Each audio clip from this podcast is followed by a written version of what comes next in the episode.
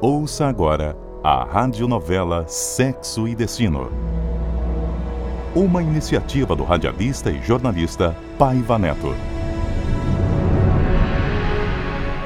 Os direitos autorais da obra literária de André Luiz, psicografada por Francisco Cândido Xavier e Valdo Vieira, pertencem à Federação Espírita Brasileira, que gentilmente autorizou sua radiofonização.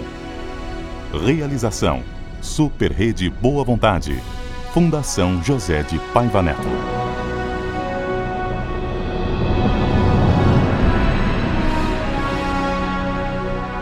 No capítulo anterior, revelando as sensações estranhas que a fez abandonar uma festa e voltar para casa, Dona Márcia conversou longamente com seu marido sobre o namoro da filha Marina com Gilberto e a paixão de Marita pelo mesmo rapaz, irritando profundamente o senhor Cláudio Nogueira.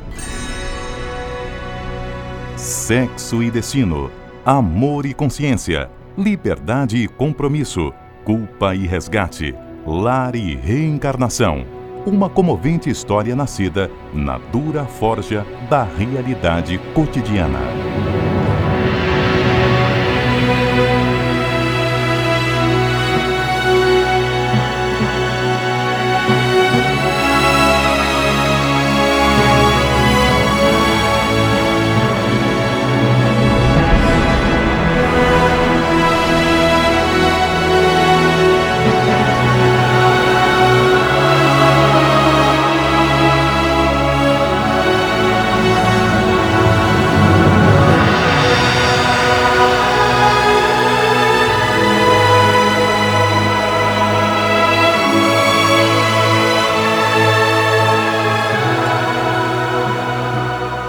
O acesso direto às telas mentais de Cláudio mostrava a Pedro e a mim seus pensamentos com clareza. Era possível avaliar naquele espírito revoltado o quanto lhe doía o desprezo, a tal ponto que se imaginava agredindo fisicamente Gilberto, esmigalhando-lhe os ossos. Com tal ímpeto se agitava e resmungava impropérios que Márcia, com mais convicção ainda, sentiu seus propósitos atingidos. Sua reação contra a Marita me deixa comovida, Cláudio.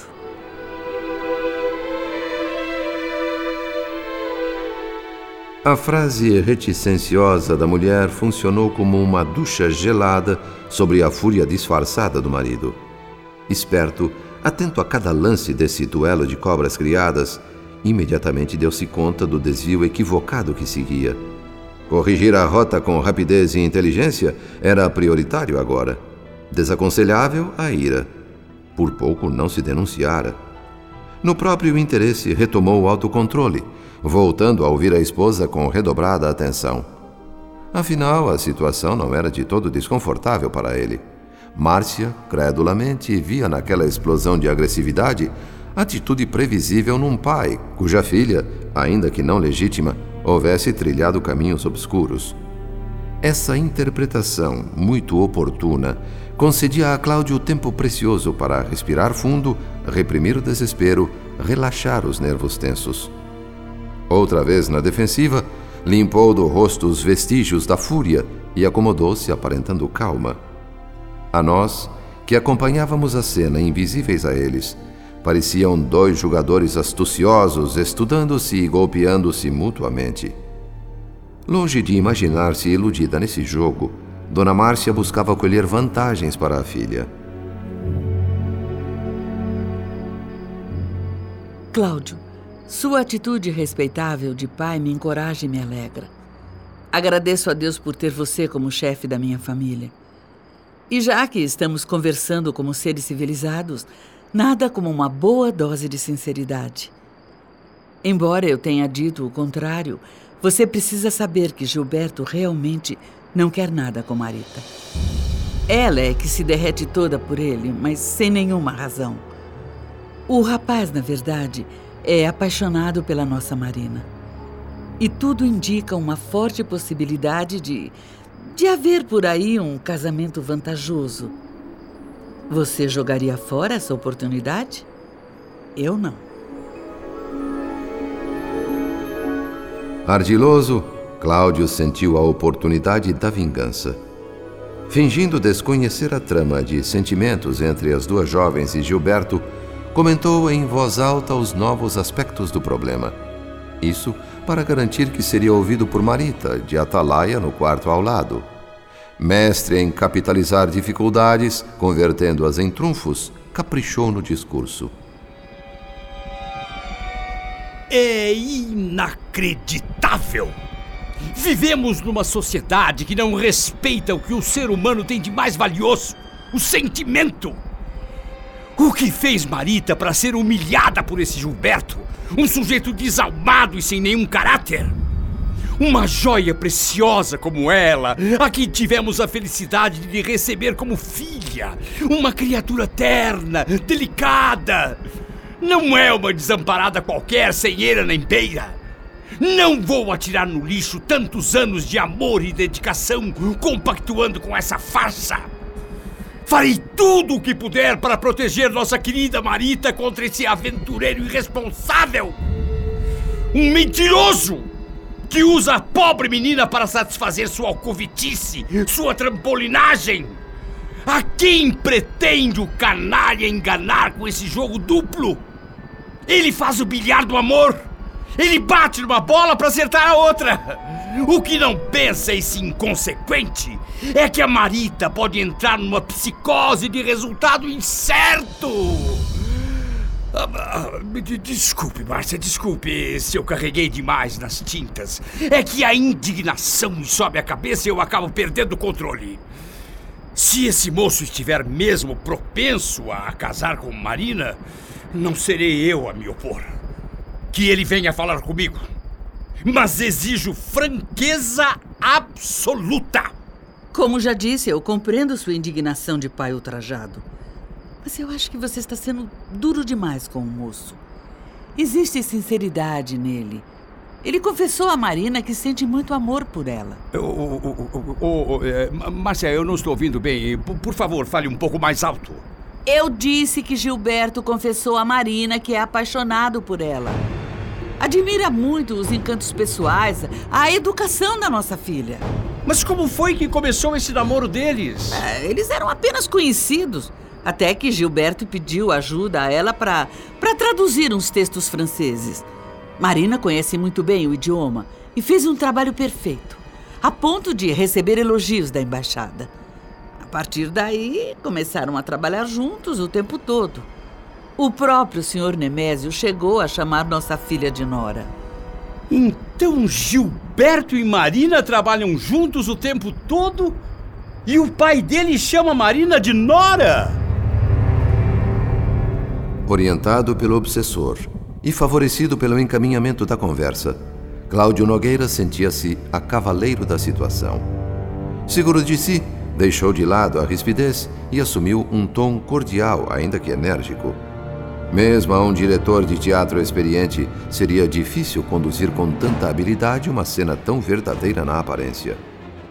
Dona Márcia, tão astuciosa, mostrava-se ingênua, literalmente usada pelo marido na montagem da farsa. Elevava o volume da voz quando solicitada, acreditando estar Cláudio com algum problema auditivo. A estratégia dele funcionava bem. No quarto ao lado, Marita ouvia tudo, ouvia e sofria. O amor entre Gilberto e Marina é claro como água.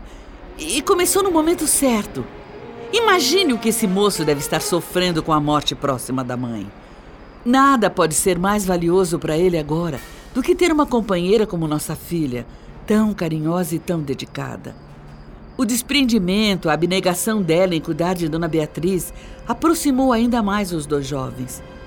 E eu soube que a esposa do Sr. Nemésio mesmo enferma, pobrezinha, chorou de felicidade ao ler algumas poesias que Gilberto e Marina escreveram um para o outro jurando amor eterno. Escrevem poesias um para o outro jurando o amor eterno? Sentimentos assim só podem ser verdadeiros, é preciso admitir. Não imagina você o conforto que sinto em reconhecer isso. E conforto também por ter evitado uma situação que. que poderia ser trágica. Mas me diga uma coisa com sinceridade, Cláudio. Um rapaz inteligente e culto como Gilberto Faria um bom par com Marita, uma jovenzinha despreparada, ignorante e sem nenhuma perspectiva? Claro que não. Seria um casal infeliz. Ainda bem que vimos isso em tempo. É nossa filha adotiva, eu a quero muito bem, mas a verdade é a verdade. Eu e você devemos conduzir pessoalmente essa questão, para que ela não se transforme num, drama de grandes proporções, quem sabe até num escândalo. Uma certa autoridade não fará nenhum mal. É preciso que Marita reconheça a realidade e se arranje como puder. O tempo e meia dúzia de lágrimas são remédios infalíveis. Não é a primeira nem será a última vez que uma menina bobinha e sonhadora perde o príncipe encantado para uma jovem competente e que realmente o merece. Cinderelas não existem fora dos contos de fadas. Cláudio Nogueira ouvia a esposa sem acreditar numa palavra. A tentativa dela em camuflar a verdade sobre o comportamento da filha dera resultado oposto. Em vez de convencê-lo quanto ao amor sincero dela por Gilberto, confirmou-lhe a ideia de que Marina andava mesmo enganando o velho e o moço, pai e filho. As investidas noturnas pelos recantos boêmios, o trato altamente suspeito com o Sr. Nemésio Torres, mais as notícias entusiásticas de Dona Márcia, chamavam-lhe a atenção para realidades bem agressivas. Positivamente, Cláudio desiludira-se com Marina e se perguntava até que ponto Gilberto aceitaria tal situação caso não estivesse completamente iludido como candidato a esposo. A reflexão, curta e precisa, ocupava o tempo entre uma frase e outra da esposa. Dona Márcia, por sua vez, figurava na tela mental do marido como companheira desleal nos compromissos domésticos. Alguém que, a bem da verdade, ele mesmo plasmara com seus exemplos de homem refratário à decência. Por isso, não poderia queixar-se. Tarimbada pela associação indigna rotulada de casamento, fizera-se Dona Márcia uma mulher fria, cruel. Dissimulava para ganhar. No entender de Cláudio, ela não dizia o quanto sabia.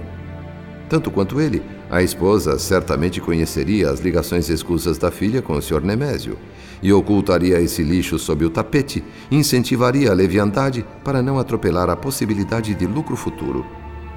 Nesse jogo de espertezas, o marido fazia sua parte com singular talento. Prioritário agora, esgotar todas as possibilidades abertas por aquela conversa providencial, raciocinou Cláudio. Uma delas era aproveitar o momento para atrair e consolidar a confiança de Marita. Calando a revolta, seguiu partilhando a farsa. Não posso mudar o destino, mas confio cegamente em nossa querida Marita. E garanto a você que, como pai, tudo farei para reduzir ao mínimo o sofrimento dela por culpa de um inconsequente. Por mais que você defenda esse rapaz, muito tempo há de passar antes que eu o aceite inteiramente. Mesmo que ele venha para nossa família na condição de meu genro, o que pelo visto é líquido e certo. Vou reformular meus afazeres, minha vida, para me dedicar à nossa filha adotiva. Quero distraí-la, renová-la, fazer com que ela esqueça de vez esse romance frustrado. Alguns amigos do banco me convidaram para um passeio turístico na Argentina. Vou levar Marita a Buenos Aires. Não conheço melhor lugar para curar paixões mal resolvidas. Se tivesse a menor noção do que realmente acontecia, Dona Márcia com certeza ficaria alarmada com essa perspectiva. Sem saber, e contabilizando apenas os lucros, chegou a sorrir satisfeita. Afinal, pensou, quanto mais distante estiver Marita, menos obstáculos ao futuro de Marina e, por extensão, dela própria.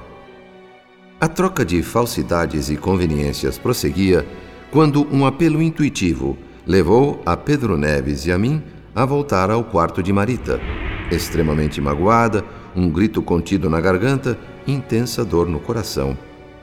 Estirada no leito, chorava desconsolada, em silêncio. O diálogo na sala, ouvido a tão curta distância, remoía-lhe a alma. Sentia-se abandonada, desprezada.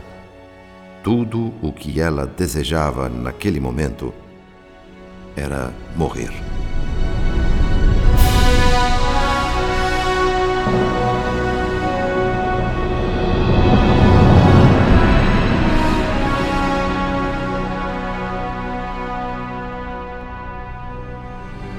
Radionovela Sexo e Destino.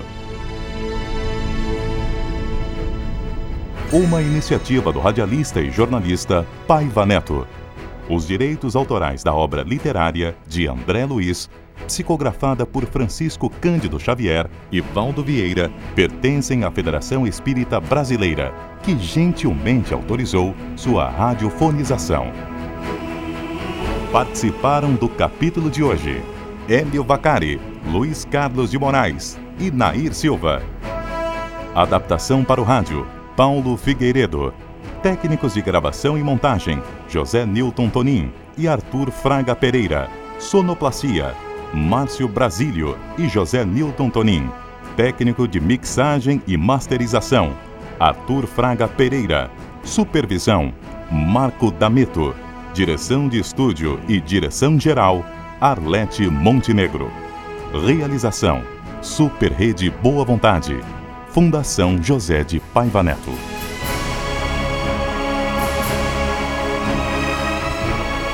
Não perca o próximo capítulo da radionovela Sexo e Destino. Aqui na Super Rede Boa Vontade. Compromisso com a família. Espiritualidade ecumênica em primeiro lugar.